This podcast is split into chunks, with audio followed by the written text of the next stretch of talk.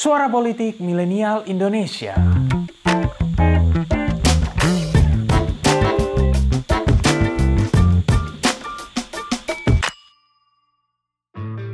pemerkosaan uh, dan kekerasan seksual itu baru bisa dianggap sebuah kekerasan seksual, pemerkosaan bahkan kalau ada penetrasi di Indonesia itu mendirikan partai itu persyaratannya secara administratif bisa dibilang salah satu yang tersulit di dunia. Artinya memang politisi itu ya harus siap dikritik dan harus terima kritik gitu. Memang politisi itu memang tugasnya dikritik. Kritik itu yang akan menjaga para politisi berada tetap di jalur yang meskipun misalnya kalian capek, meskipun uh, ketika kalian merasa bahwa tidak ada yang bagus, ya nggak apa-apa. Berarti itu ruang untuk kalian mengkritik. Halo Sobat Pintar Politik, senang sekali hari ini balik lagi. Uh, kita akan uh, ada sesi wawancara dan kali ini uh, kita akan wawancara bersama politisi PSI, seorang anak muda yang uh, sering tampil di berbagai pemberitaan yaitu Samara Amani. Dan kita akan uh, nanya banyak sih soal uh, berbagai isu yang saat ini sedang dihadapi oleh PSI, mulai dari konteks politik jelang uh, Pilpres Pemilu 2024, pun juga dengan uh, konteks progresivisme, uh, idealisme anak muda dan politik di Indonesia. Oke, langsung aja kita gabung ke Sis Samara Amani. Oke, halo. Halo Mas, apa kabar? Oke, saya San. Di sini baik, di situ gimana? Baik. Baik, oke. Baik, baik, alhamdulillah. Oke, terima kasih untuk waktunya ya Sis uh, Samara. Uh, sekarang lagi ada di mana? Di di Indonesia apa di luar? Di New York ya. Oke, gimana sekarang di situ bisa cerita sedikit nggak kondisi sekarang di di sana? Iya, sekarang sih kondisinya baik. Uh, sampai sekarang sih pastinya masih ada kenaikan, nggak ada kenaikan di tempatnya, tapi mesti masih cukup uh, stabil di angka sehari itu kira-kira masuk rumah sakit 400 sampai 500 orang, okay. tapi tingkat kematian itu sudah di bawah 10 orang per hari. Jadi sebenarnya New York ini bisa dibilang udah melewati puncak, tapi yang sekarang lagi diperhatikan gimana caranya supaya nggak ada second wave aja.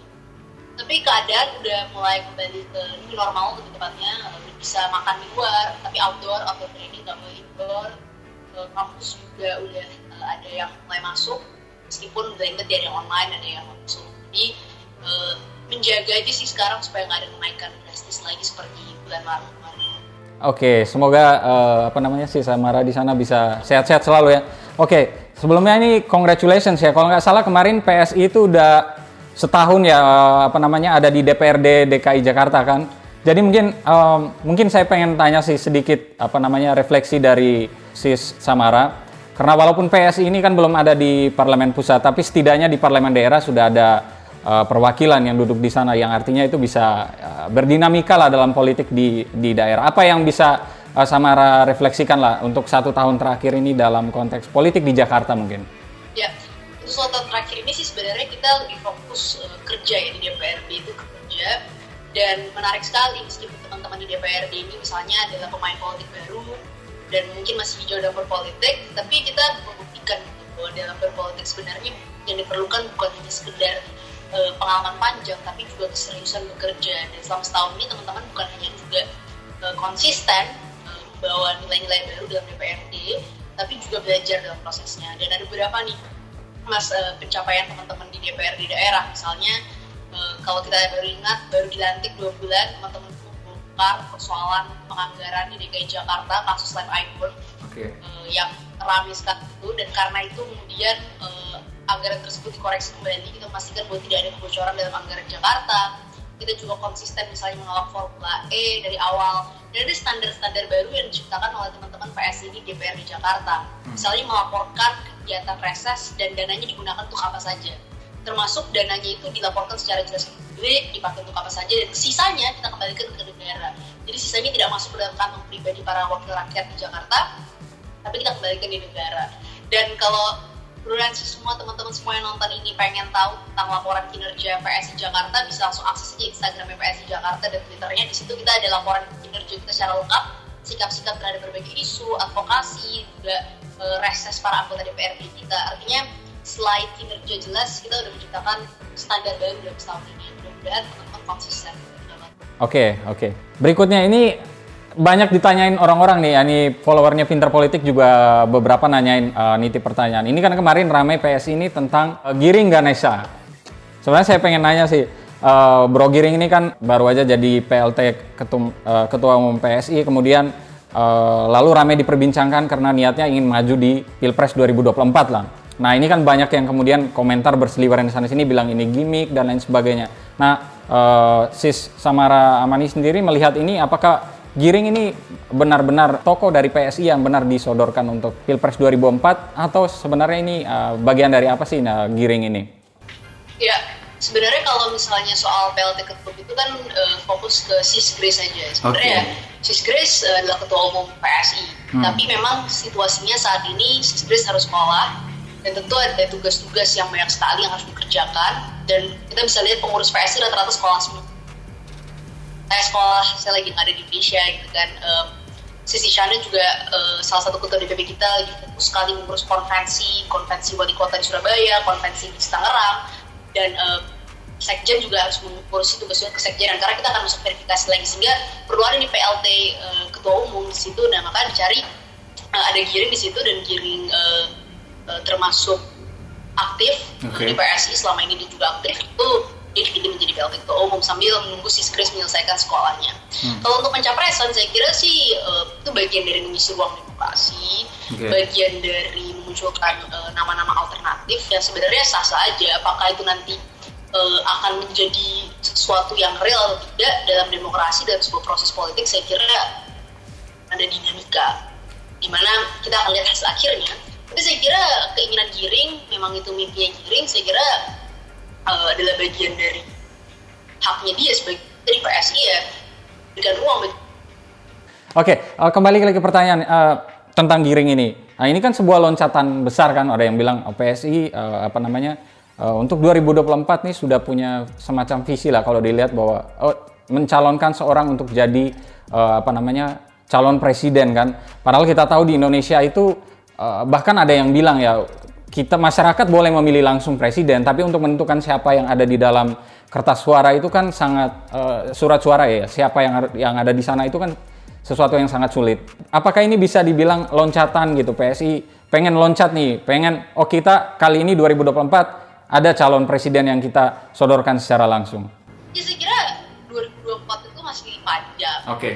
Masih lama. Artinya dalam proses menuju 2024 tentu pasti akan ada dinamika ya. Oke. Okay. Tapi ya bahwa Giring mau, mau mencalonkan sebagai presiden, saya akan kembali lagi kepada hak Giring sebagai okay. warga negara. Semua orang boleh mencalonkan sebagai sebagai presiden. Tapi proses menuju 2024 saya kira akan panjang dan banyak nama-nama yang juga akan muncul. Tentu kita kita hubungan kita baik kok. Semua tokoh-tokoh yang luar biasa yang ada di Indonesia gitu ya. Oke, okay.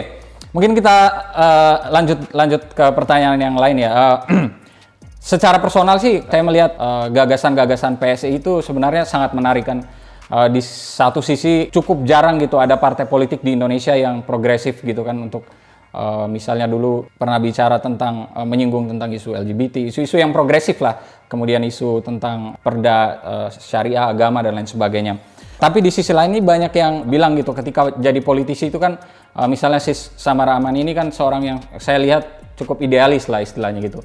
Tapi ketika masuk ke politik itu kan sering kali ada selalu uh, tuntutan untuk jadi sedikit pragmatis dan lain sebagainya.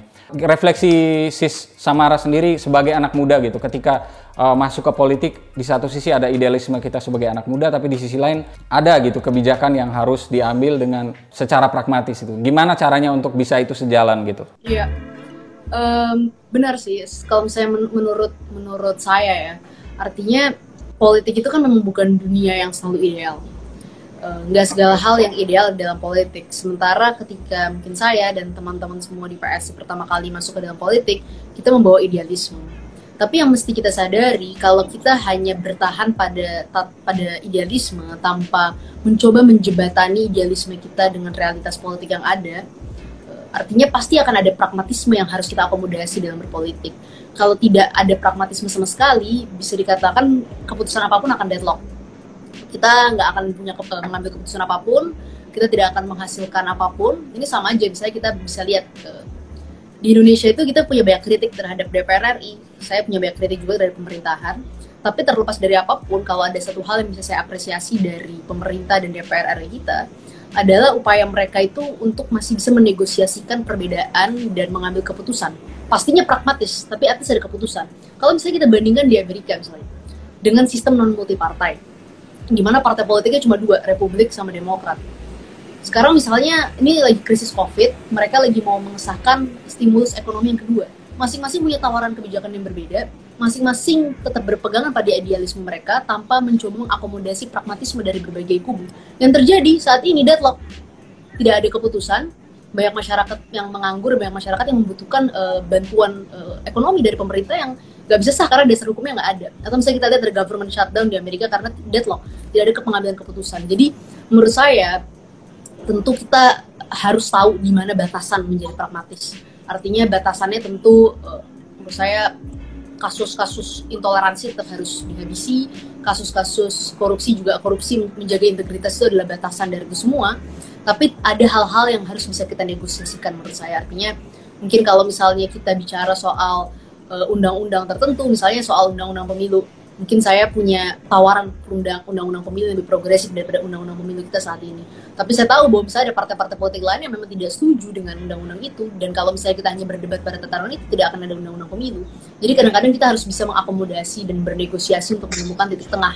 Tanpa itu ya kita tidak akan bisa mengambil keputusan. Jadi tetap mas, kita harus bisa menjembatani idealisme dengan realitas politik. Oke, jadi ya, harus mencari jalan tengah lah istilahnya antara uh, idealisme dengan kondisi politik uh, istilahnya praktisnya ya.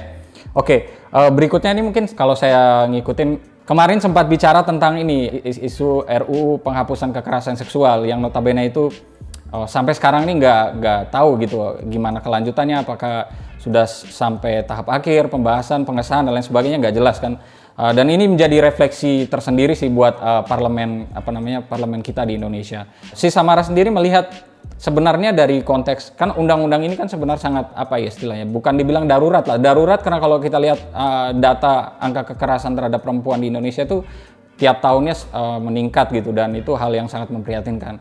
Apa sih sebenarnya yang salah yang menurut uh, si Samara terjadi di parlemen kita sehingga undang-undang yang begitu dibutuhkan katakanlah ini penting buat perempuan ini tidak bisa juga selesai sampai sekarang ya sebenarnya kalau menurut saya sih sebenarnya uh, RUU PKS ini sangat berkaitan dengan persepsi publik.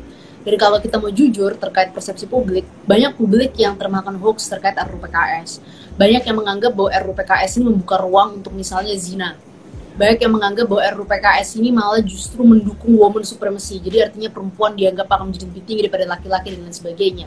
Dan ini menurut saya banyak sekali persoalan uh, miskonsepsi dan mis misinformasi mengenai RUU PKS. Dan kalau kita ingat, pernah ada seorang perempuan yang menggalang petisi di change.org uh, untuk menolak RUU zina gitu. Jadi uh, dan menyedihkannya yang berpikiran bahwa RUU PKS ini bermasalah dan yang menerima misinformasi terkait RUU PKS itu bukan hanya publik, tapi bahkan anggota dewannya sendiri yang tidak percaya bahwa RUU ini memang uh, urgent dan ini bukan masalah uh, woman supremacy atau misalnya membolehkan zina dan lain-lain. Saya kira yang harus dipahami, yang pertama kali harus dipahami adalah mengedukasi publik tentang pentingnya RUU ini RU ini sebenarnya tidak pernah membahas perempuan saja, Mas. RU ini melindungi 9 jenis kekerasan seksual. Karena kalau kemarin hasil diskusi saya sama Komnas Perempuan dalam undang-undang kita yang sudah ada sekarang, pemerkosaan e, dan kekerasan seksual itu baru bisa dianggap sebuah kekerasan seksual, pemerkosaan bahkan kalau ada penetrasi. Oke, okay? ada penetrasi. Itu undang-undang kita jelas. Tanpa penetrasi dan tidak bisa membuktikan penetrasi, maka itu bukan pemerkosaan. Persoalannya, sekarang kalau kita lihat pemerkosaan itu kan bukan hanya dalam bentuk penetrasi, misalnya, eh, mohon maaf ya, misalnya pemerkosaan dengan menggunakan mulut atau misalnya pemerkosaan eh, dengan sesama jenis, misalnya seperti kasusnya Reinhard Sinaga di Manchester, itu kan juga terhadap laki-laki. Okay. Itu tidak di, tidak ada, tidak diakomodir dalam uh, undang-undang kita yang ada sekarang. Nah, rancangan undang-undang penghapusan kekerasan seksual ini melindungi baik perempuan maupun laki-laki terhadap berbagai jenis kekerasan seksual. Memang bagi pandangan yang sangat patriarkal, rancangan undang-undang ini dianggap hanya untuk perempuan karena tidak tidak masuk akal bagi mereka bahwa ada laki-laki yang bisa bisa diperkosa oleh perempuan. Padahal banyak kasus-kasus misalnya eh, laki-laki yang juga misalnya diperkosa misalnya ketika dia masih kecil gitu ya oleh ibu tirinya, oleh tantenya dan itu menjadi traumatis. Tapi ya dia nggak pernah berbicara soal itu karena laki-laki itu harus dianggap kuat dan itu harus dianggap sebagai sebuah keberuntungan kalau misalnya diperkosa misalnya dengan uh, perempuan gitu. Jadi uh, itu juga korban dari masyarakat yang patriarkal dan meski begitu kita memang nggak bisa pungkiri bahwa mayoritas ya perempuan yang menjadi korban. Kalau kita dari data Komnas Perempuan misalnya satu dari tiga perempuan Indonesia itu apa pun latar belakangnya baik dia itu pendidikan kelas tinggi, kelas rendah, Eh, kaya apa pun latar belakang ekonomi sosialnya mereka pernah mengalami uh, kekerasan seksual maupun pelecehan seksual. Nah, menurut saya ini yang harus kita pikirkan bagaimana kita bisa menyelesaikan persoalan ini dan kita harus ingat ini persoalan yang memang sangat uh, tertutup ya Mas ya. Memang tidak tidak terbuka dan menganga seperti kemiskinan tapi terpendam. Kenapa? Karena orang yang menjadi korban kekerasan seksual itu tidak tidak gampang mengadu. Nah, dalam rancangan undang-undang ini, undang-undang rancangan undang-undang ini akan melindungi korban uh, memberikan advokasi, memberikan pemulihan terhadap korban yang pastinya traumatis menjadi korban kekerasan seksual. Itu yang saya kira banyak sekali misinformasi, hoax yang harus kita jelaskan. Dan ini adalah momen di mana anggota DPR kita yang progresif, yang sadar pentingnya ini untuk berani bicara dan berani mendorong. Karena memang DPR RI kita sampai saat ini juga termakan misinformasi ini. Kalau misalnya sampai mereka termakan juga misinformasi ini ya sampai kapan pun nggak nggak akan sah undang-undang ini. Oke, uh, terkait hal itu sebenarnya uh, ada juga yang bilang menariknya karena uh, saat ini kan partai-partai politik itu sudah memberikan porsi keterwakilan uh, apa namanya perempuan kan di, di DPR juga. Tapi kenapa para perempuan katakanlah yang ada di parlemen itu menurut uh, si Samara tidak bisa gitu uh, membawa isu ini ke sampai ke titik akhir gitu sampai disahkan. Apakah memang karena sistem politik di Indonesia itu di satu sisi memang memberikan tempat pada perempuan tapi secara isu dan secara kepentingan gitu masih mendiskriminasi posisi perempuan misalnya dalam pengambilan kebijakan. Apakah seperti itu? Memang soal gender quota nih ya, uh, saya punya kritik. Misalnya saya mengakui bahwa itu sebagai sebuah keberhasilan karena memang tanpa gender quota mungkin nggak akan banyak perempuan yang ada di dalam DPR RI. Tapi juga ada kritik terhadap gender quota ini, artinya ini kan langkah awal ya. Kritik saya adalah gender quota ini artinya hanya menjadi semacam tempat bagi para partai sekedar asal mengisi uh, kuota perempuan yang terjadi misalnya oke okay, kita punya kewajiban 30% dari daftar caleg kita uh, untuk uh, mengisi itu dengan perempuan yang terjadi anaknya pejabat istrinya pejabat uh, atau saudaranya ponakannya pokoknya semuanya itu ditaruh di sana hanya dengan harapan mengisi. Kalau terpilih alhamdulillah. Nah persoalannya mereka yang tidak passionate yang memang hanya asal dipilih seperti itu artinya tidak semua ya tapi banyak juga seperti ini yang memang asal hanya dipilih seperti itu bagaimana mungkin kita mengharapkan orang-orang yang memang tidak paham isu perempuan orang-orang yang memang tidak tahu mau ingin memperjuangkan apa di dalam DPR sana untuk memperjuangkan isu-isu perempuan artinya gender quota itu hanya langkah awal menganggap bahwa gender quota akan menyelesaikan persoalan kita di dalam DPR enggak bahkan menurut saya bukan berarti kalau ada banyak keterwakilan perempuan di dalam DPR di sana itu terkonversi menjadi betul-betul ada perjuangan gender dan perjuangan perempuan dalam DPR sana. Justru yang mesti kita lihat memang adalah kebijakannya karena ada juga laki-laki yang misalnya pro dengan gender, laki-laki yang juga pro terhadap kesetaraan perempuan dan perjuangan uh, kaum perempuan Indonesia.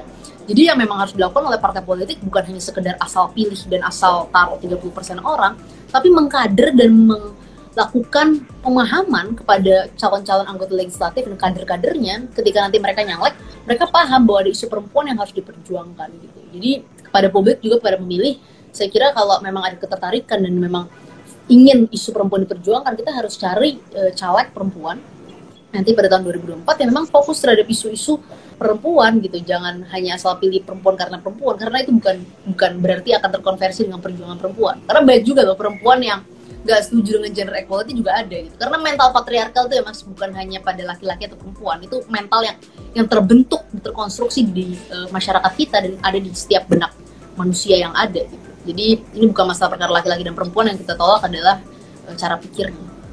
Oke okay, oke. okay. Eh, terima kasih jawabannya mungkin kita kita bergeser ke persoalan berikut um, ini kan sekarang ini dengan covid 19 dan lain sebagainya memang publik ini uh, masih bertanya-tanya sih pemerintah kita uh, maksudnya ada pada level mana dalam konteks penanganan uh, dampaknya gitu. Kalau dari katakanlah PSI ya, ataupun SIS uh, sama Ramani sendiri secara personal lah, penilaian terhadap penanganan COVID-19 yang dilakukan oleh pemerintah itu sudah bagus atau belum bagus dan kalaupun belum bagus di mana kira-kira yang selama ini dirasa itu perlu menjadi fokus utama untuk lebih cepat diselesaikan. Iya, saya kira uh, sebenarnya kalau saya kritik terhadap pemerintahan kita, salah satu kritik saya terhadap uh, pemerintah adalah ketelatan kita dalam menangani ini. Artinya kita memang agak terlambat di awal uh, menangani ini. Saya kira kalau kita itu lebih cepat dan lebih uh, apa ya, lebih cepat menangani ini, misalnya kita melakukan lockdown di awal, pasti akan ada efek ekonomi yang sangat mengejutkan di awal. Tapi juga kalau kita bisa mengkonten itu, mungkin situasinya tidak akan separah sekarang. Artinya mungkin akan buruk di awal, tapi makin ke sini akan makin baik. Jadi uh, itu ada salah satu kritik. Tapi mungkin uh, apresiasi saya ya setelah ketelatan itu, saya kira sebenarnya ada upaya-upaya yang coba diselesaikan. Terlepas dari eh, komentar-komentar uh, yang menurut saya nggak produktif ya, misalnya kayak kalung corona, atau misalnya Kemenkes yang kurang proaktif menyampaikan penjelasan kepada masyarakat gitu ya. Artinya saya apresiasi Pak Jubir uh, Yuri selama ini luar biasa. Tapi juga menurut saya dalam situasi krisis seperti ini yang harus turun langsung yang kita butuhkan adalah sosok pemimpin. Dan harusnya pemimpin kita di saat ini adalah Pak Menkes misalnya di situ. Karena memang ini bidang kesehatan yang menjelaskan kepada publik pentingnya menggunakan masker menjelaskan kepada publik sebenarnya kita ini berada dalam situasi apa. Menurut saya transparansi informasi itu penting sekali mas. Itu yang agak agak kabur uh, belakangan ini. Misalnya saya tahu bahwa dari baca beberapa berita oh pemerintah lagi mengupayakan vaksin. Saya misalnya tahu dari beberapa berita oh pemerintah tuh di awal-awal tuh memobilisasi industri untuk menciptakan APD tapi itu semua tidak hadir dari sumber informasi yang satu itu kalau saya misalnya compare misalnya dari pengalaman saya di sini saya observasi gitu ya gubernur New York itu kan New York kan tadinya epicenter ya sebelum sekarang udah menurun tadinya epicenter luar biasa uh, angka COVID di sini yang tiap hari muncul ke publik itu ya gubernurnya gubernurnya menjelaskan misalnya uh, eh, COVID-19 itu berapa kasusnya per hari, yang masuk rumah sakit berapa, yang sembuh berapa, uh, yang meninggal berapa, terus kemudian kesiapan kita bagaimana, rumah sakitnya ada berapa, kasurnya ada berapa, ventilatornya ada berapa, APD-nya ada berapa, semuanya itu dijelaskan dan apa step-step yang akan dilakukan. Nah itu yang menurut saya tidak sempat ada di pemerintahan kita kali ini dan dalam situasi krisis transparansi informasi komunikasi publik yang baik itu penting sekali dan itu yang sempat nggak ada dan akhirnya malah diganti dengan komentar-komentar yang tidak produktif misalnya kayak kalau corona misalnya ya. dan mungkin kritik satu lagi adalah soal belajar uh, online ya tapi alhamdulillah tadi kemarin saya sudah baca uh, Mas Nadim sudah mencoba untuk uh, menguncurkan subsidi penganggaran uh, terkait uh, kuota dan juga smartphone yang harus kita apresiasi pastinya. Tapi memang di awal tuh menjadi sebuah sebuah persoalan karena memang tidak semua orang lahir dengan keistimewaan punya sinyal yang bagus, keistimewaan punya smartphone dan keistimewaan bisa beli kuota uh, kapan pun ya. Nggak semua orang punya wifi 24 jam di rumahnya gitu.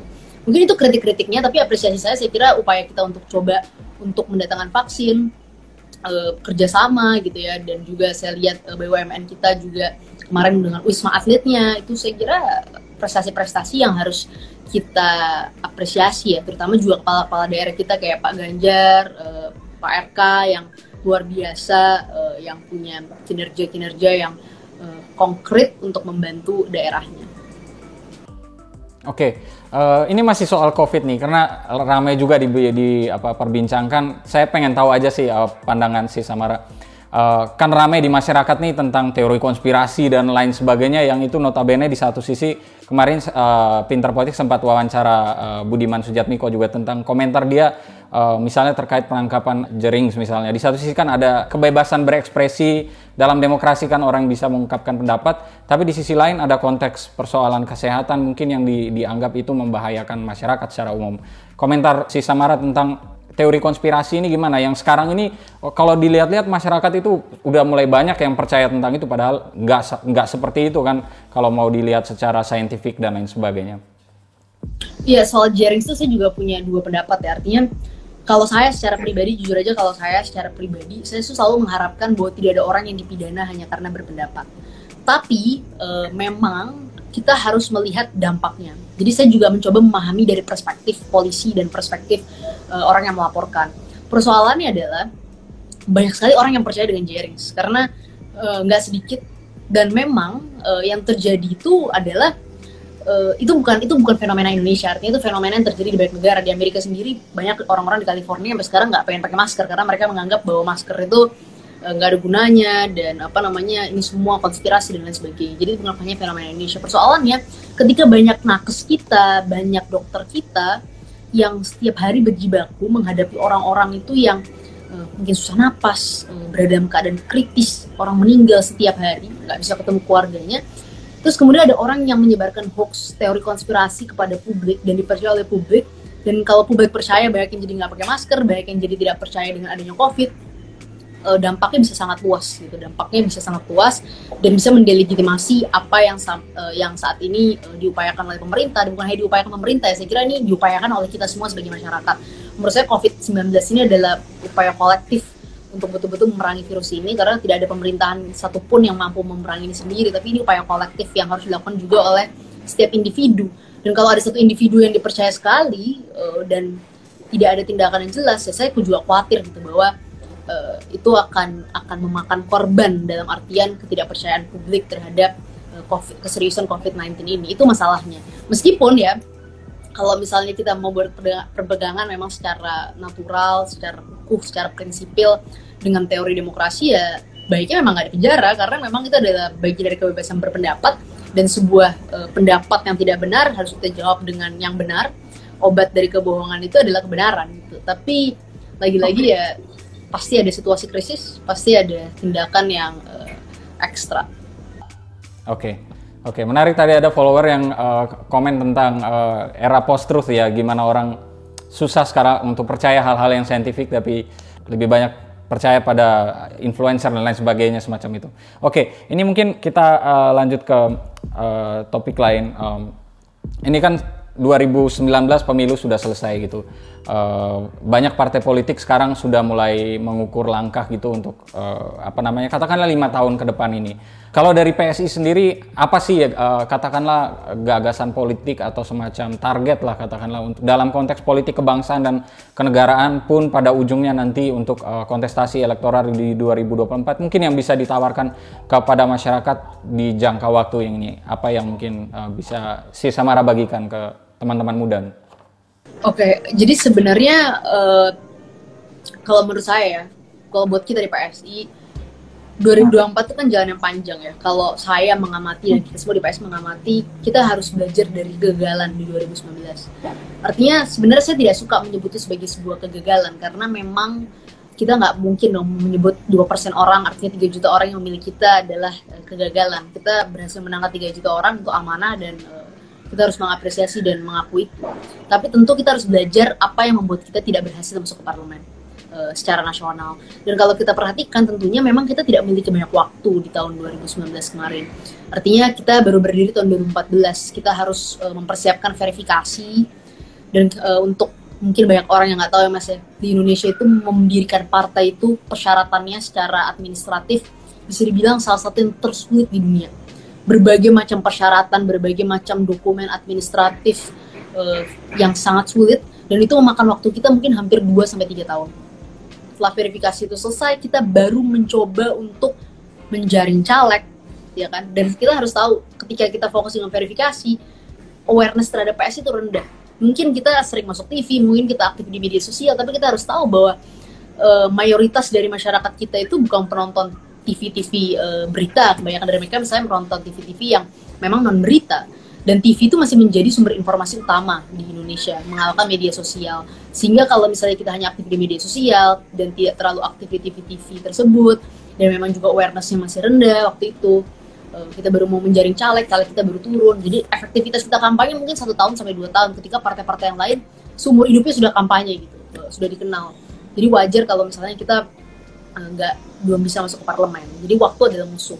Nah sekarang ketika kita sudah uh, selesai kita bisa refleksi yang kita inginkan adalah justru uh, memberikan menutupi atau misalnya mengubah strategi kita dengan apa yang kita tidak lakukan selama uh, menuju perjalanan 2019 itu membangun basis. Seperti misalnya sekarang kita sudah punya direktorat-direktorat di PSI artinya kita punya kepengurusan yang memang lebih besar yang lebih fokus juga terhadap berbagai macam. Kita punya advokasi dan aksi-aksi sosial. Ada teman-teman yang bergerak di advokasi hukum jika ada kasus-kasus intoleransi. Kita juga sekarang punya food bank di mana kita bekerja sama dengan hotel-hotel yang misalnya kan kalau hotel bintang 5 itu makanannya kalau misalnya masih sisa suka dibuang ya nggak boleh dibawa pulang. Jadi daripada dibuang kita bilang makanan masih layak kayak gitu. Daripada mubazir dibuang kasih ke kita kita taruh kita kumpulin dan kita bagikan ke masyarakat yang kurang mampu uh, di permukiman kumuh uh, di uh, pinggiran rel kereta dan lain sebagainya. Itu yang kita lakukan juga membangun basis tapi juga dengan berkontribusi. Termasuk juga misalnya kita punya posko-posko uh, bencana uh, yang selalu siap kalau misalnya ada bencana di daerah-daerah. Nah ini yang sekarang kita lakukan. Dan tentunya tanpa harus dilupakan PSI punya sekitar 70 orang anggota DPR di daerah yang paling uh, banyak itu misalnya di Tangsel, di Surabaya, di Jakarta yang kita ingin pastikan bahwa mereka bekerja uh, sepenuhnya untuk masyarakat karena kesuksesan mereka di daerah itu adalah cerminan bagaimana nanti kalau misalnya PSI masuk di parlemen tahun 2024. Jadi uh, sekarang kita sudah punya uh, kader yang bisa membuktikan dengan kinerja. Artinya bukan hanya sekedar kita kampanye dari luar, tapi juga ada kader-kader yang membuktikan dengan kinerja. Jadi itu sih uh, yang mungkin kita akan lakukan ke depan. Membangun basis dengan cara-cara membantu. Oke. Okay. Kalau soal ini, uh, kan kita tahu 2019 kemarin tuh isu politik identitas itu cukup keras ya gitu, uh, berhembus kan cebong kampret dan sebagainya, kemudian sekarang ada kadron dan lain sebagainya.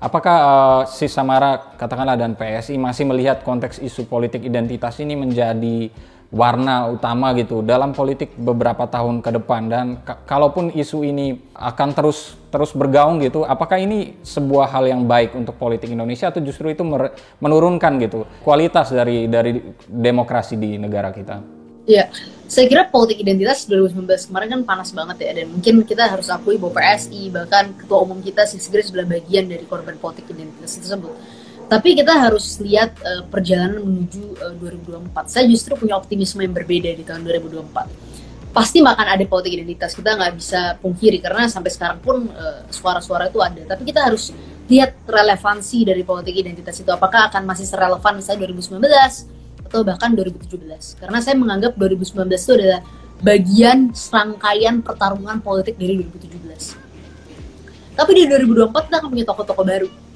kita akan lihat misalnya mungkin ya mungkin ya saya nggak tahu siapa yang bakal nyapres gitu kan. Misalnya Pak Ganjar mungkin ada Pak Anies mungkin terus kemudian ada Pak RK misalnya anggaplah ada Pak Sandi. Tokoh-tokoh ini mungkin kalau mereka semua potensial dan mereka semua nyapres saya kira ini tokoh-tokoh yang uh, tidak membawa bendera agama. Dan tokoh-tokoh yang lahir dari daerah yang mereka besar sebagai kepala daerah dan di sini kalau mereka yang menjadi capres gitu ya, saya kira kita akan bisa adu uh, gagasan uh, tentang prestasi mereka di daerah. Sehingga politik identitas menjadi kecil ruang. Pastinya orang-orang yang ingin mencoba mainkan politik identitas akan mencoba mencaplok para kandidat ini dan itu wajar sekali seperti kita lihat tahun 2019 kemarin kan misalnya di saya nggak percaya bahwa Pak Prabowo adalah orang yang intoleran tapi saya tahu bahwa di kubu dia bahwa tahun 2019 ada orang-orang tentunya intoleran. Itu kan kita nggak perlu pungkiri. Nah pasti akan ada juga di kelompok-kelompok yang ingin mencaplok tokoh-tokoh tersebut. Tapi seberapa penting relevansinya ketika misalnya lawannya adalah orang-orang yang juga uh, punya prestasi. Jadi ketika ada banyak prestasi di sini ruang yang akan ada adalah adu gagasan dan adu prestasi. Dan itu harapan saya. Jadi saya berharap kita pasti akan punya dukungan, kita pasti akan punya preferensi pada tahun 2024. Tapi harapan saya kita akan kaya dengan perdebatan publik uh, yang uh, mengutamakan kebijakan, program, prestasi gitu ya. Sehingga publik kita juga jadi tercerahkan gitu. Publik nggak bodoh ketika kampanye, tapi publik jadi paham soal apa itu politik dan bagaimana itu uh, berkontribusi tentang kehidupan mereka ke depan. Oke oke, menarik jawabannya itu terkait empat tokoh tadi. Oke, karena mungkin kita nggak punya banyak waktu lagi, terakhir nih uh, Sis Samara, apa kira-kira mungkin pesan untuk teman-teman muda uh, ya follower pinter politik yang yang apa namanya selama ini melihat politik dan anak muda ini kan ya ada ketertarikan kita untuk politik tapi di sisi lain kita selalu melihat politik itu sebagai hal yang buruk kan korupsi dan lain sebagainya pesan dari Sis Samara sendiri buat teman-teman muda nih buat apakah kita harus melihat politik dengan cara yang berbeda atau seperti apa?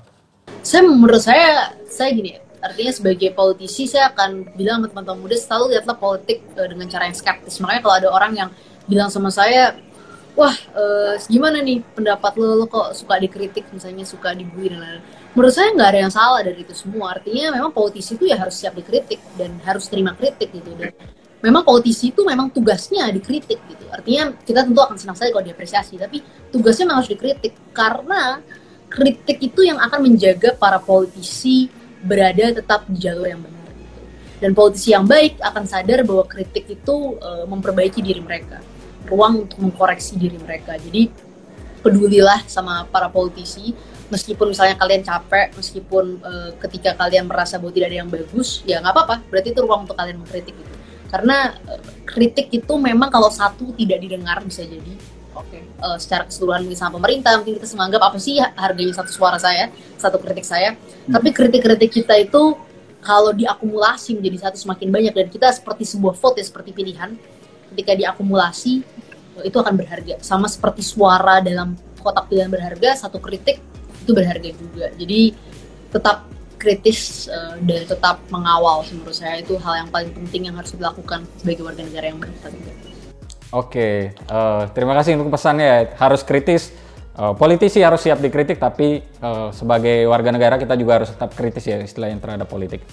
Oke, terima kasih untuk uh, waktunya, Sis Samara Amani. Uh, mohon maaf tadi ada sempat sedikit gangguan. Gak apa-apa. Uh, semoga di situ sehat selalu ya. Makasih, okay. makasih uh, terus pinter politik. Okay. Terima kasih juga untuk uh, waktunya. Nanti kalau ada kesempatan kita bisa ngobrol-ngobrol lagi dan uh, sukses selalu buat PSI juga. Uh, sebagai anak muda, uh, pinter politik selalu melihat PSI sebagai uh, apa istilahnya corong untuk progresivisme dan itu hal yang sangat bagus untuk Indonesia ke depannya.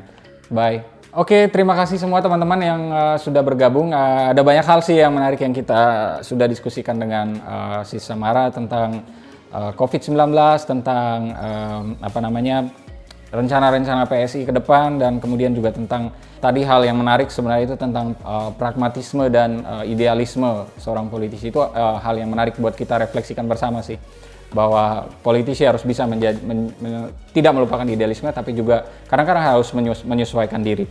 Dan pesan terakhir tadi dari uh, si Samarat bahwa politisi itu harus siap dikritik tapi di sisi lain uh, apa namanya masyarakat itu uh, harus tetap lebih banyak uh, kritis gitu. Kita jangan melihat ketika politik itu buruk uh, kita uh, jadi apatis dan lain sebagainya. Jadi ya mungkin itulah yang yang bisa kita uh, petik dari perbincangan kita hari ini.